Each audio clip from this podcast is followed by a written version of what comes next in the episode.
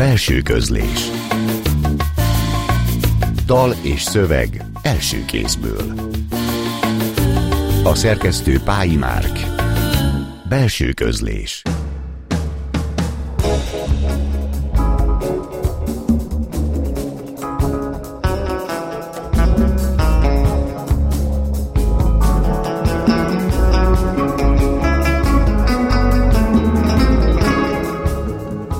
Jó estét kívánok! A Klubrádió zenés, irodalmi műsorának mikrofonjánál Szegő János köszönti Önöket. Ebben a műsorban már megszokhatták, hogy hétről hétre egy írót vagy egy költőt látunk vendégül, aki felolvassa megjelenés előtt álló szövegeit, és magával hozza, megmutatja azokat a zenéket is, amelyek élete vagy pályája szempontjából meghatározóak voltak. A mai vendégünk Cinki Ferenc író, a Szép Írók Társaságának elnöke. Köszöntelek a stúdióba, és örülünk, hogy elfogadtad a meghívásunkat. Jó estét kívánok, szia János! Az utazások és az otthonok köré szervezném ezt a beszélgetést, mert úgy érzem ez a kettősség jellemző rád, egyszerre vagy úton, közben pedig otthonosan érzed magad, akár az átmenet tereiben is, kocsmákban, kávéházakban.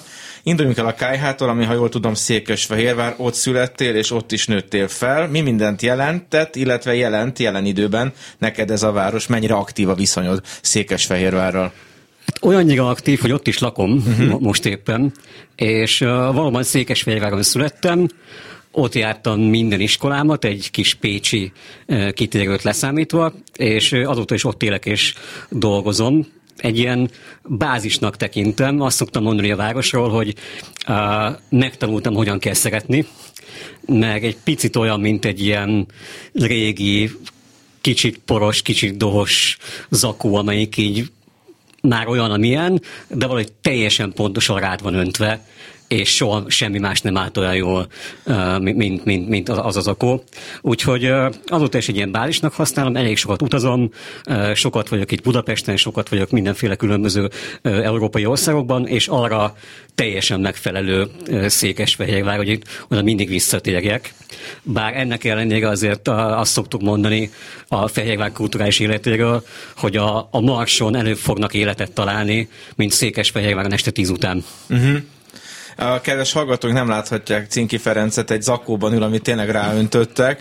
Nem tudom, hogy ez áll neked a legjobban, de meglehetősen jól áll neked. És most csak mennyit változott ez a zakó? No, nem a tiéd, hanem ez a város, mert eh, Fehérvár közel is van Budapesthez, vasúttal tényleg nagyon jól megközelíthető, az M7-esen is nyilván, de hogy eh, mit érzel abból a szempontból, hogy ez egy régi város, egy új város, mennyire van meg a kulturális identitás mondjuk este tíz előtt? Nagyon sokat változott a gyerekkorom óta. Az Öreghegy aljában nőttem fel, ami egy, sző, egy egykori szőlőhegynek, egykori borászati helyszínnek az alja, de közben már oda települt az ipar uh-huh. jól az én születésnapom, vagy a születésem előtt. Hát Tehát a születésnapodra a, telepítették oda, igen. Majdnem, majd erről is beszélünk. Okay. Uh, szóval a videótongyár ott volt, és elképesztő hatalmas élet volt a, uh-huh. a környéken. Uh, ott volt a videóton oktatási központ, például a nagymamám ott iratott be először gyerekkönyvtárba.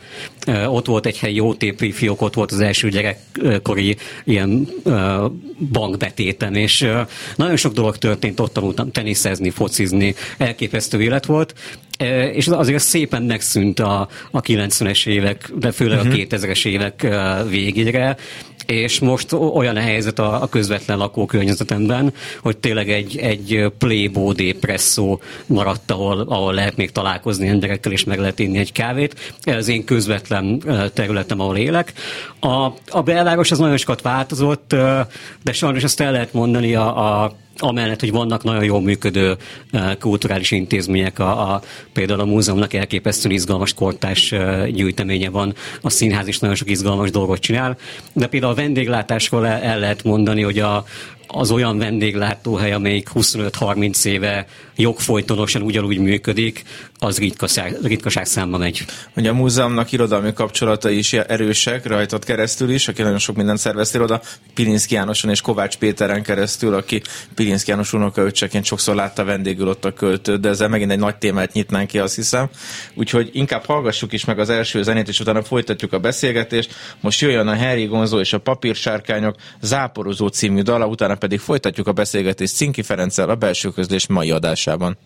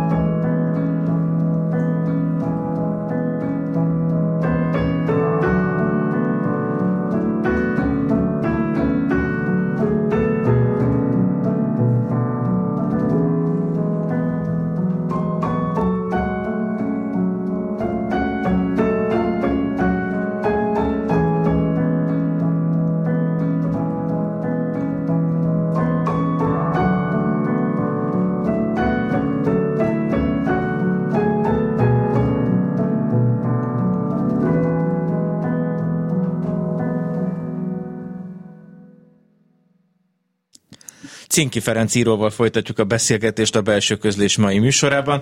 Az otthonaidról volt szó a zene előtt, és még majd lesznek is otthonos kérdéseim, de most az irodalmi otthonodat járjuk egy kicsit körül, ami úgy látom, mintha kiseppika lenne. Az apró belemekből építkező próza eddigi könyveid legalábbis ezt mutatják. Nem tudom, egyetértesz ezzel a sommás irodalom történeti leírással. Nehéz volna cáfolni kettő nagyon rövid könyv után. A harmadik előtt, ami még rövidebb lesz, mint az első kettő volt. Úgyhogy helytálló dolog. Tömör a válaszod, de talán vannak olyan nem olvasható, nem publikált műfaj kísérleteid is, amik más műfajban voltak, vagy téged eleve ez a játéktér, meg ez a műfaj, ez a redukált próza az, ami vonzott vagy vonz?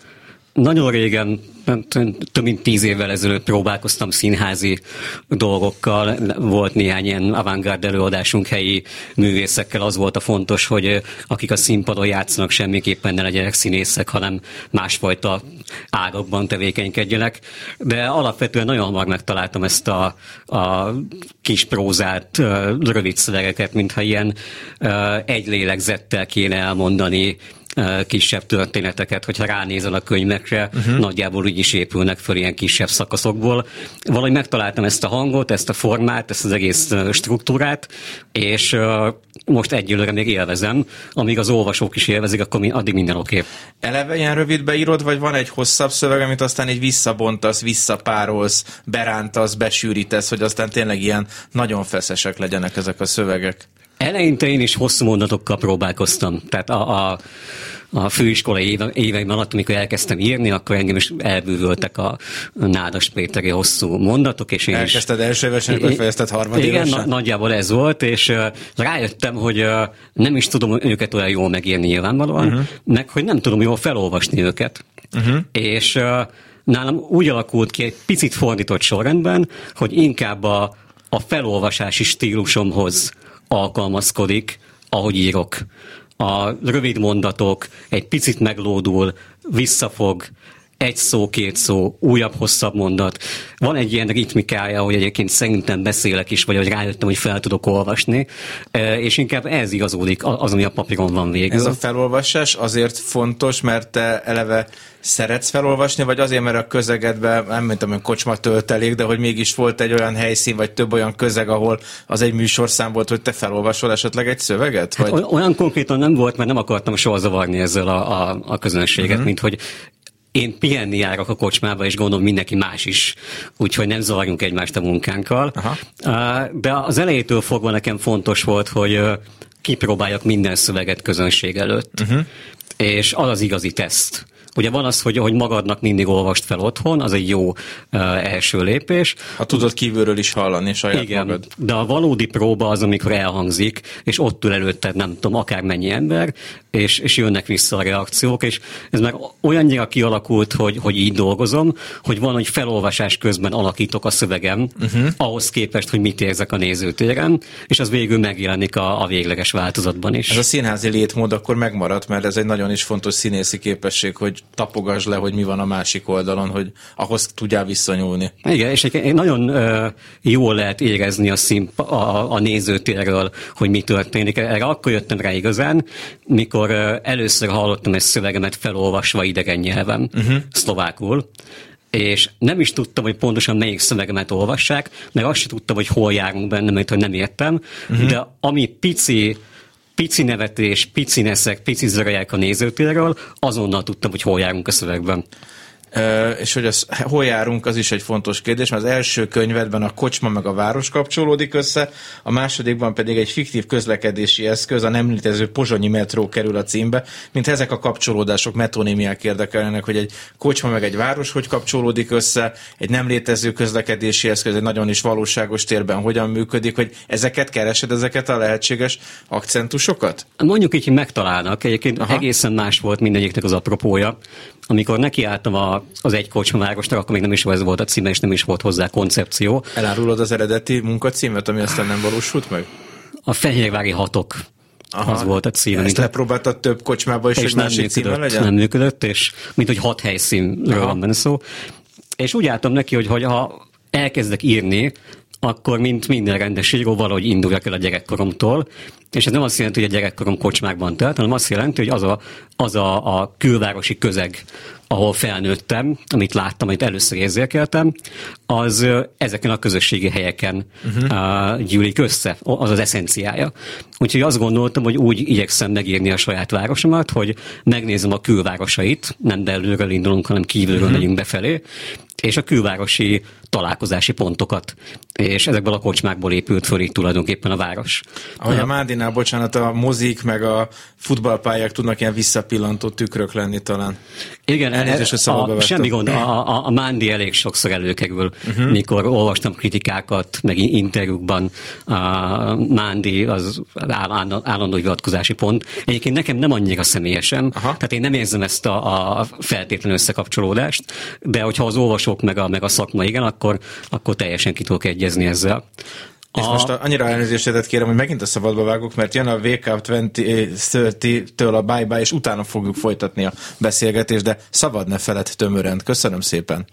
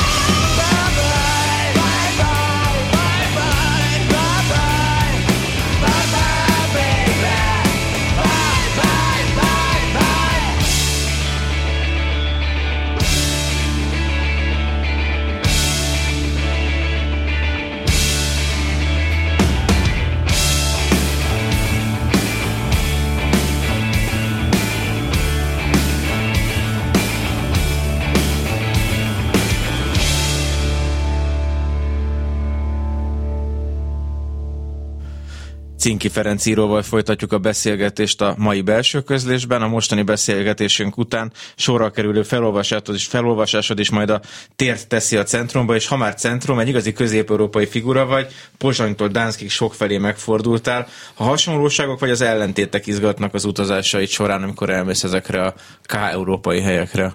Mind a kettő.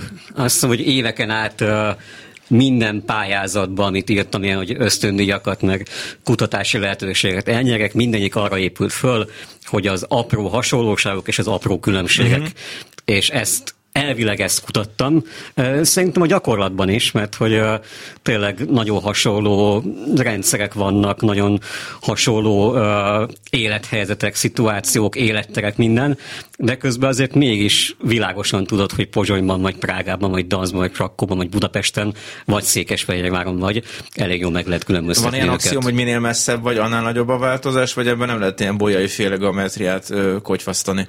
Megpróbáltam, de nem fog menni. Uh-huh nem fogsz a semmiből egy új, jobb világot teremteni. És a Pozsonyi metrónál pedig ott nagyon tetszik a cím, nagyon szeretem a közlekedést eleve, hogy egy olyan eszközt tettél be a címbe, ami van is, de közben nincs is. Pozsony, azt a szövegedet egy pozsonyi ösztöndi alatt is írtad? Igen, ott minden teljesen váratlanul talált meg. Úgy kerültem Pozsonyba ösztöndíjjal, hogy Krakóba készültem. A Visegrádi alapnak van egy ösztöndi lehetősége írók számára, Pozsony, Prága, Krakó és Budapest a lehetőségek, és én ismertem és nagyon szerettem Krakót már több mint tíz éve akkor, és egy gyönyörű szép pályázatot írtam, ami arról szól, hogy hogyan szeretném megírni Krakó külvárosi részeit. Uh-huh. Majd közölték nagy örömmel, hogy megnyertem Pozsonyba az ösztöndíjat. És, Azt hittem a kalauz szállított le esetleg. Odáig nem jutottunk. És megérkeztem május 1-én, pontosan emlékszem, lesétáltam a, a Dunapartra, körülnéztem, és mondtam, hogy jó lesz ez végül is, és akkor tudtam, hogy ebből majd valamilyen könyv lesz egyszer. Maga a Pozsonyi metró téma az onnan jött, hogy egész sok mindenkivel beszélgettem, leszerveztem találkozókat, mielőtt kimentem, és feltűnt, hogy a az első háromban, amikor a városról beszél, a saját városáról valaki, akár szlovákok, akár, akár magyarok, mindenki megemlíti a pozsonyi metrót, a nem létező uh-huh. pozsonyi metrót, és az mondom, hogy ennél nem is kell messzebb mennem, hogyha egy városban az egyik legfontosabb dolog az, ami nem létezik, akkor meg is van a sztori egy nem létező dolog köt össze embereket, ez egy szép metafora. És egyébként útközben mennyire tudsz dolgozni, akár például egy vonaton. Egy időben nagyon szerettem azokat a fényképeidet, ahol látható a táskád, az a kis világ, amit viszel magaddal, egy doboz sör, egy kis füzet, a kalapod és a, a sinek. Igen, volt egy ilyen sorozat, ritkábban csinálom mostanában, hogy mindig egy könyv, egészen konkrétan mindig egy könyv volt rajta, meg, meg egy, egy kalap, amit éppen akkoriban hordok, és egy idézet a könyvből és ebből sok volt egy időben, mostanában elfogytak inkább, de tény, hogy nagyon szeretem a vonatozásban, főleg a hosszú távú vonatozásban azt, hogy felszállsz, és tudod, hogy a következő tíz órában ez van. És akkor azt az időt kell beosztani, és nem kell semmi mással foglalkozni. Lehet írni, lehet olvasni, de a legjobb, ezt ajánlom mindenkinek, bámulni ki az ablakon egy ilyen fél órát. Lehetőleg nem akkor, amikor a Fehérvár Budapest út telik tíz órában, mert a közlekedő berendezések vagy micsodák elromlanak valahol Kelenföldön. Egyébként nincsenek annyira részes tapasztalataim. Most nem azt mondom, hogy megvédem a mávot, de hogy sokat vonatozom Fehérvár és Budapest viszonylatban, és olyan elképesztő nagy balhékban nem szaladtam még bele viszont a menetrendet nekünk is tartanunk kell, zónázunk. Következik egy felolvasás, egy megjelenése előtt álló kötetedből, és erről is majd fogunk beszélgetni a belső közlés mai adásában. Ostoba véletlen, elmesélem. Még délelőtt 11 sincs, tele a presszó. Hogy melyik presszó lényegtelen. Budai. Kint téli kabátok vonszolódnak a hóesésben.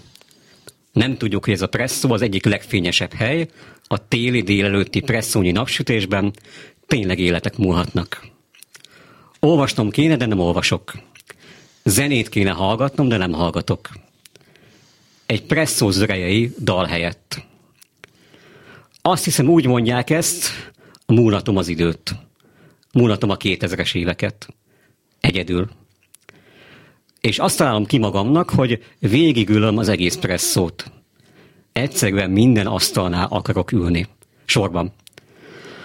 A hátsó asztal tükrei között egy kávé, a jobb kettesnél fröccs, a hármasnál zserbó, és akkor eszembe jut a gyerekkorom, a pulthoz szorolva őseim, hazám, világútlevelem, első Nokiám. Az ablakos asztalnál ülnek, nem már a távozáshoz készülődnek. Így lopom a távolságot a presszóban a fény felé. Az előtér üveget kalitkája zsilipeli befelé a világosságot. És közben elfelejtem, hova is indultam. Pedig valahol várnak engem, nagyon egy távoli tengerparton, ülnek a homokban és nézik, hogy már csak néhány óra. Langyos a talpukon a napfény. Nem sokára egy reptéri alkalmazott bemondja a nevem, vagy nem, csak elfogadják, hogy nem vagyok. Fapados szigor. Nem tudom, mire várok még mindig itt, ebben a csinos, csinos budai presszóban, csak az biztos, hogy újra ki fog nyílni az ajtó, és újra, és újra. És az ajtónyitások adagokban hozzák be a napot, az emberek tolják maguk előtt, a téli kabátos hasukkal nyomják előre, délre szinte füllet lesz a kisterem. Jön be a Bereményi, a Petri, a Tandori, a Zeke meg a Per. Ez egyébként több különböző presszó. Szállingózó építész hallgató lányok a hosszú szünetben és elmúlik egy délután. De az is lehet, hogy egy este. Meg 25 év is. És meg annyi villamos. Meg egy repülő. Amin én nem vagyok rajta. Azt mondja nekem az egyik egyetemista lány, hogy ő nem azért lesz építész, hogy falakat tervezzem. Egy másik, hogy ő nem azért lesz szakács, hogy főzzöm. A következő pedig, hogy ő nem azért tanul zenét, hogy fellépjen. Jó, Ekkor eldöntöm, hogy meg nem azért leszek író, hogy megírjam, hogyan kések le egy ciprusi gépet egy budai presszóban. Mást vártam, de időt el. Kinézek az ablakon az utcára, újra nyílik az üvegajtó. Fogy a napfény, én meg addig ül- ülök itt, amíg tényleg lekések egy ciprusi gépet. Elmulasztok egy ajándéknyarat. Gimnáziumi barátaim heverésznek a mazotoszi tengerparton, próbálom kívülről szemlélni magam. Hogy vajon tényleg úgy nézek-e ki, mint aki nem mostan egy szigetről, hanem el sem ment. Akkor tudom meg, mekkora szabadság el sem indulni valahova. Nem maradni, hanem el sem indulni. A zsebemben túl kevés a forint, de túl sok az euró egy budai éjszakához. Túl fiatal vagyok ahhoz, hogy érdekeljen, de túl idős, hogy ezért ne sajnáljam egy kicsit túl vidéki vagyok ahhoz, hogy otthon érezzem magam, de túl városi ahhoz, hogy ne. Túl ilyen, túl olyan. Ezért is maradok jobb hiány, egy helyben.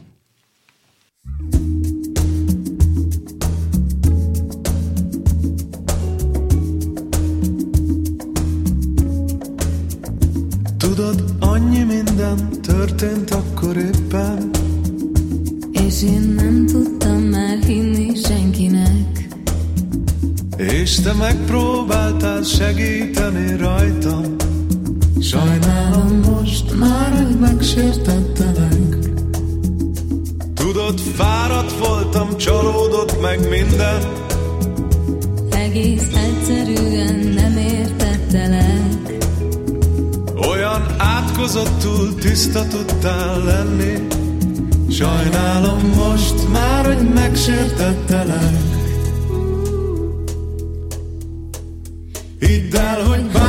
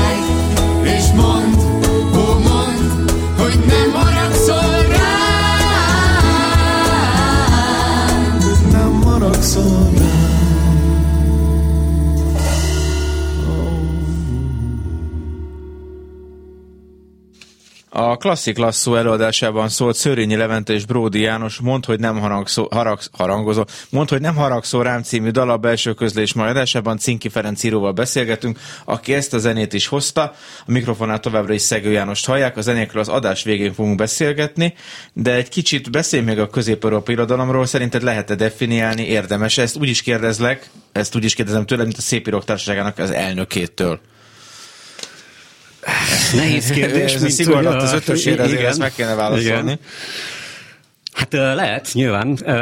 Pont tavaly nyáron ültem még egy egész konferenciát erről Krakóban, még, még beszéltem is róla, és ott arra jutottam, a többiek nem tudom, hogy pontosan mire, én arra, hogy ha elkezdünk beszélni róla, és kitartóan beszélünk róla, akkor van. Uh-huh.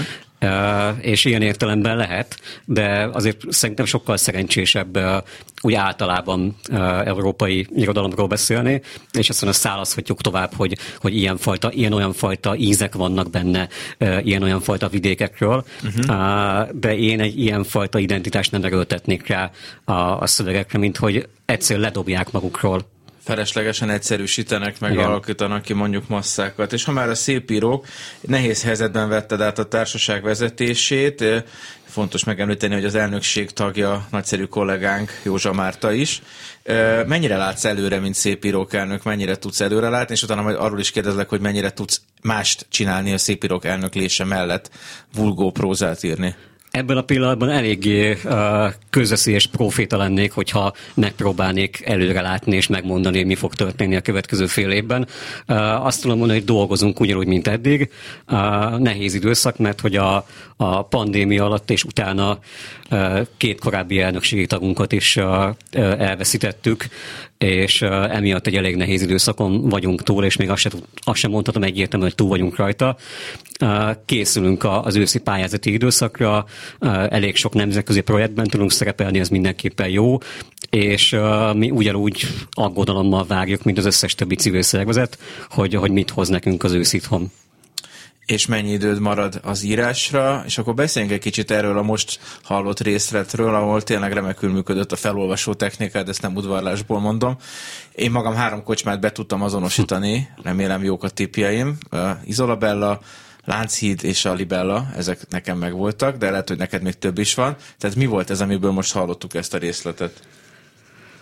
Ez egy új könyvben lesz benne, és ez részben válasz arra, hogy mennyi időm van uh, írni, de nem fognám a szép jók, vagy nem fognám az egyéb uh, elfoglaltságra, én amúgy is keveset írok, uh, de az elmúlt néhány év az tényleg arról szólt, hogy uh, leginkább Hát alá kellett megölni a kultúrpolitikában, és több nyilatkozatot, pályázatot és e-mailt írtam, mint bármi mást, és nagyon sokáig viccelődtem ezzel, hogy majd kiadom a legszebb tiltakozásaim című könyvet, de ez a poén elfáradt egy idő után, Irodalmi munkásságod része. igen, úgyhogy úgy éreztem, hogy most kéne valami újat hozni, uh-huh. és a, a Fehérvári Irodalmi Napokon belül most már harmadik éve van egy ilyen esemény sorozat az Írók a nyomdában, aminek az a lényeg, hogy én fontos részének tek- tekintem a, a nyomdai munkát is a, a könyvkiadásnak, és az volt a koncepció, hogy vigyünk el írókat a nyomdába, hogy szerepeljenek, és ők maguk is álljanak be a nyomdagép mögé, vagy legalább a vágógép mögé dolgozni. És uh, Csernaszabó Andrásról, aztán Babicki Tiborral folytattuk ezt a, a sorozatot, és egy ilyen limitált példányszámú könyv uh-huh. jön ki ebből, és úgy éreztem, hogy harmadiknak, most már be- beteltem saját magamat, Aha. és talán összegyűjt annyi szöveg, amennyi egy ilyen kis uh, zsebkönyvnyi uh, anyagot összehoz. Erről az írók a nyomdában, arról a csodás Brohómi Hrabár regény jutott az eszembe, túlságosan zajos magány. Lehet, hogy magyar kultúrpolitikusoknak lenne ilyen terv, hogy bedaráltatni nem a könyvet, mert az már megvolt a 20. században, hanem magukat az írókat is esetleg a zúzógépbe, de talán idáig nem jutunk el. Nagyon kell vigyázni a vágógéppel. Igen, ez egy veszélyes üzem, akár csak a rádió, de ha meg ez a kis szöveg, akkor nekem például erről a pénzváltásról rögtön a Cseh Tamás beremény jutott az eszembe a 20 koronát átváltani a 30 zlotyira, vagy nem tudom micsoda. 60 zlotyi. Na, erre lettem volna kíváncsi, hogy benned mennyire vannak meg ezek a fordulatok, és ez az egész zenei világ, ez például mennyire része a szocializációdnak, meg az egész közegnek. A, A zene mindenképpen, ugye a, a Csetomás Bereményi szöveg abszolút, tehát azért is uh, van, van ez egy, egy, egy, egyből felment, hogy a, a krakkói, de nem tudok felszállni, hogy a krakkói vonatra, hogy ez ne jusson eszembe. Aha és ezért is válogattam nagy örömmel a, a, a dalokat, ezért örültem, hogy itt van ilyen felkérés, mert hogy mindegyikhez van valami közöm, mindegyiket szeretem valamiért. A, a Henry Gonzo azért volt az pici promóció, uh-huh. hogy a Fehérvári Irodalmi Napoknak a, a Henry Gonzo Magyar Melankolikusok című műsora lesz a zá, záró előadása. A Wake Up 1230 egy elképesztően izgalmas, ilyen vidám uh, magyar punk dolog, a Baksasós, Begzaza, a Papszabi és a, a, a Frank van benne elképesztő összeállítás. A klasszik lasszóval pedig... A, a, a klasszik lasszó pedig majd a következő szám okay. után fogod már kielemezni, mert most jöjjön a Blaha Louisianának a Nekem az nem elég című nótája itt a belső közlés mai adásában.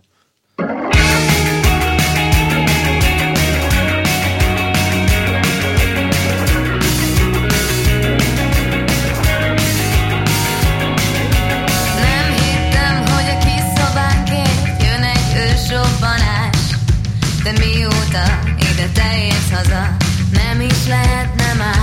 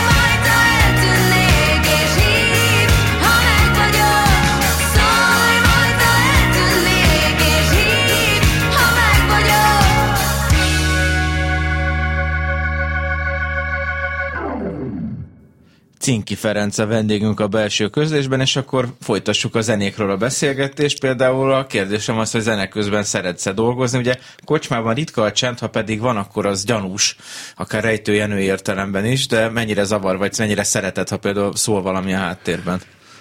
Írni nem tudok úgy, hogy uh, konkrétan zenét hallgatok közben. A, uh-huh. a zajt azt szeretem. Azt a duruzsolást, Igen, ami megy, presszógép, egy, egy ilyen kávéház, presszó, kocsma, az úgy jó, mert uh, olyan munkakörülményeket szerettek teremteni magamnak, amiben nem feltétlenül kell dolgozni hogy nem érzem azt a nyomást, mint egy íróasztalnál, hogy egyébként nagyszerű dolgozószobám van, tökéletesen alkalmas lenne munkára, arra nem használom.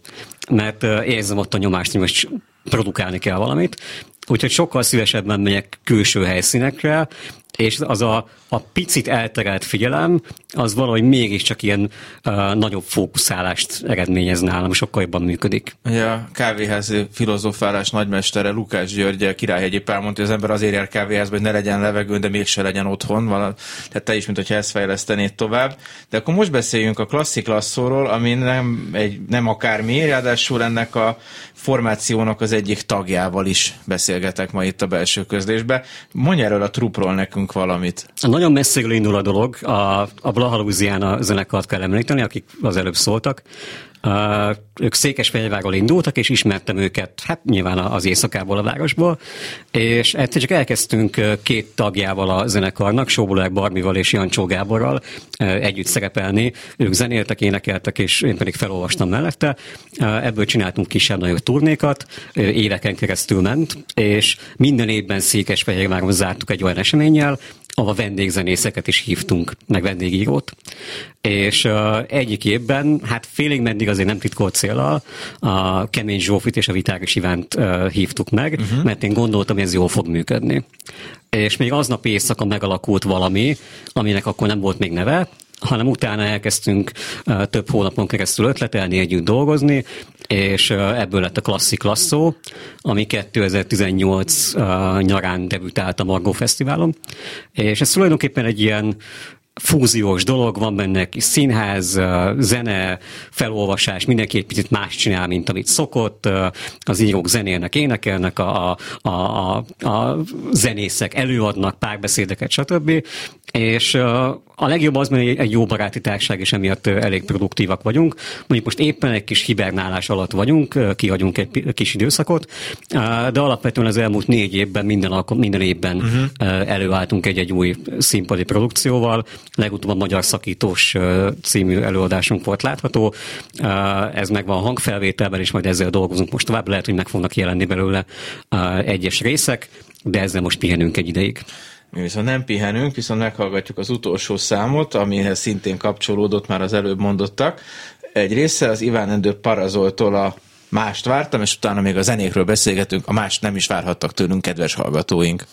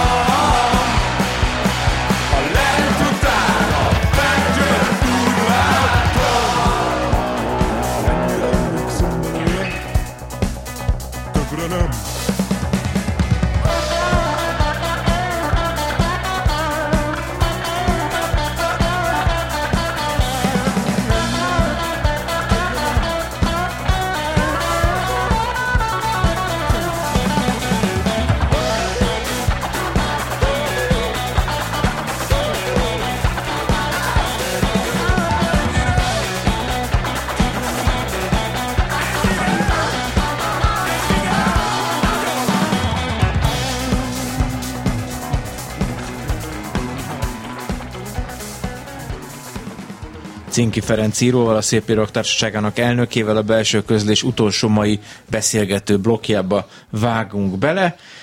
A klasszik lasszó név, az például kinek a agyából pattant elő, vagy mikor, vagy mennyire lehet erre visszaemlékezni, vagy minden tagnak más története van erről, és majd ezt is feldolgozatok mondjuk az 50. évfordulótokon. A, az Iván a viták is úgy emlékszek, hogy ő mondta, úgyhogy ő mondta. Uh-huh. Én, egyébként én is így emlékszem. Mint hogy a legelső műsornál kitaláltuk azt, hogy valami zsánerrel fogunk elindulni, és kitaláltuk ezt a, a budapesti vesztent, ezt a 21. századi budapesti vesztent, aminek egyébként a szövegei, amik elhangzottak akkor a színpadon, azok benne lesznek most ebben az új könyvben. Aha. És uh, innen jött a klasszik lasszú, hogy ezt, ezt a szorít fedjük le vele, mert akkor még csak arra készültünk, hogy egy ilyen projekt formáció lesz ez arra az egy műsorra, aztán tovább együtt maradtunk, és akkor maradt a név is, mert azon nem akartunk megváltoztatni. Nem megszerettétek? Megszerettük, igen. És egy kicsit ez akkor arról szól, hogy pont a komfortzónából annyira kilépni, ami még vállalható, de azért egy kicsit mindenki mást is csináljon, mint amit egyébként szokott? Igen, pont erről szól, hogy, hogy egy, egy, egy jó baráti társág, és uh, egy picit tényleg kilépjünk abból, amit egyébként csinálunk, és megcsinálhassunk olyat a színpadon, eljátszhassunk olyan dalokat, elmondhassunk olyan szövegeket, amiket egyébként a, a saját egyéb formációnkkal, vagy egyébként a saját fellépéseinken nem csinálnánk. Hát igen, te azért nagy színpadon ritkán lépnél fel, meg amúgy is egy ilyen a visszafogott fickónak tűnsz, ezt nem, nem ez leíró jelleggel mondom, azért izgi lehet, amikor az ember ilyen jó zenészekkel, vagy hí, nem is, hogy jó, hanem ilyen tényleg ilyen menő zenészekkel lép fel együtt, nem? Vagy... Hát, két, két dolgot lehet ilyenkor csinálni, a kettőt egymás után. Na. Amikor éppen zenének, akkor hátradősz és hallgatod, mert tényleg elképesztő uh, jó érzés, hogy a generációik legjobb zenészei uh, ülnek mellett, amikor pedig te beszélsz a mikrofonba, akkor meg kell próbálni föl, fölnőni odáig, amit egyébként ők csinálnak a saját hangjukkal és a, a saját műfajokban, de azt hiszem, hogy nagyon jól kiegészítjük egymást, és főleg a, a legutolsó előadások ebből a már tényleg alaposan lepróbált és alaposan játszott magyar szakítósból már tényleg olyanok voltak, amikor mindannyian úgy jöttünk le a színpadról, hogy, hogy valami egyben van most és hát az Iván Endő Parazolból is az egyik taga már említett Vitáris Iván tagja a alkalmi ö, truppotoknak. A, most magyar előadóktól hoztál szövege, zenéket magyar táj, magyar ecsettel.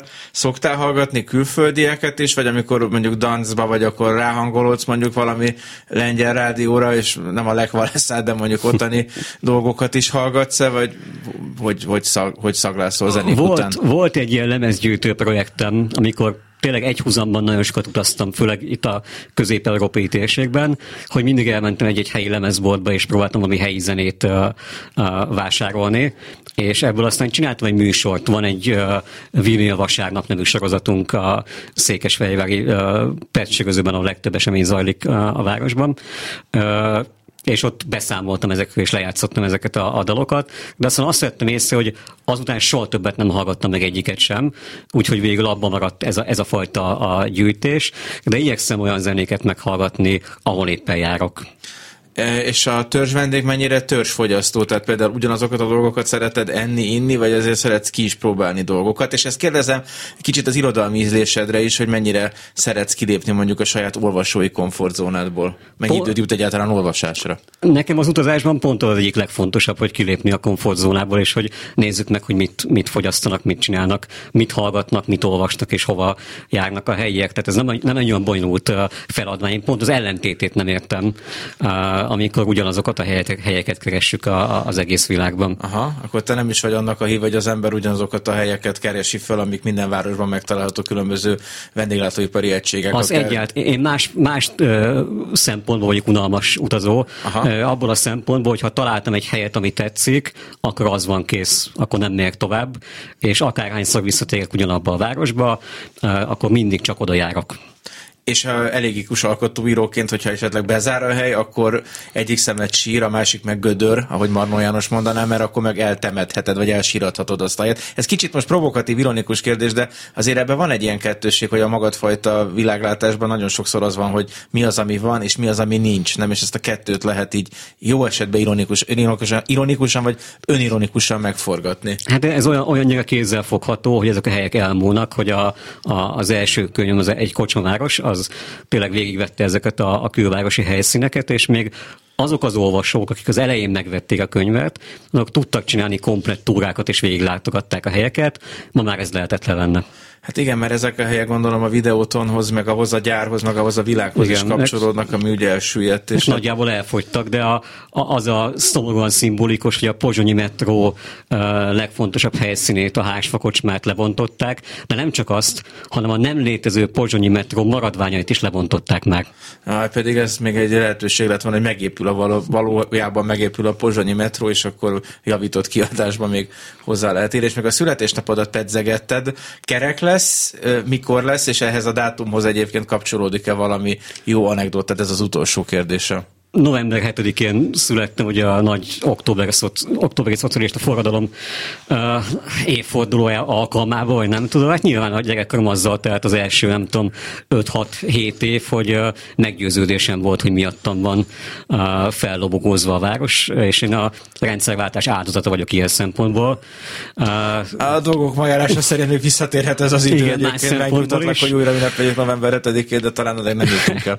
De ez az új könyv, a, rövidsége ellenére most ilyen meglepően személyesre sikerült, és ebbe például van szó a, a születésem sztoriáról, a, hogy az iskolát kezdtem, és, és ilyen dolgok kerültek elő valahogy most. Akkor már csak ezért is várjuk, hogy be tud fejezni meg annyi más teendőd mellett ezt a könyvet. Köszönöm szépen, hogy itt voltál ma velünk a stúdióban. Cinki Ferenc volt vendégünk, a Szép Írók Társaságának elnöke, felolvasott megjelenés előtt álló könyvéből, és megmutatta ezeket az izgalmas, hozzá közel álló zenéket is. Köszönjük Feri még egyszer, és jó utat haza Székesfehérvára. A jövő héten Martoniba várja önöket Szalai Álmos kétkötetes fiatal íróval. Én most addig is búcsúzom, megköszönöm a figyelmüket a hangmérnök Csorba László nevében, és további szép estét és szép őszt kívánok a műsorvezetőt. Szegő Jánost hallották. Belső közlés Dal és szöveg első kézből A szerkesztő Pályi Márk Belső közlés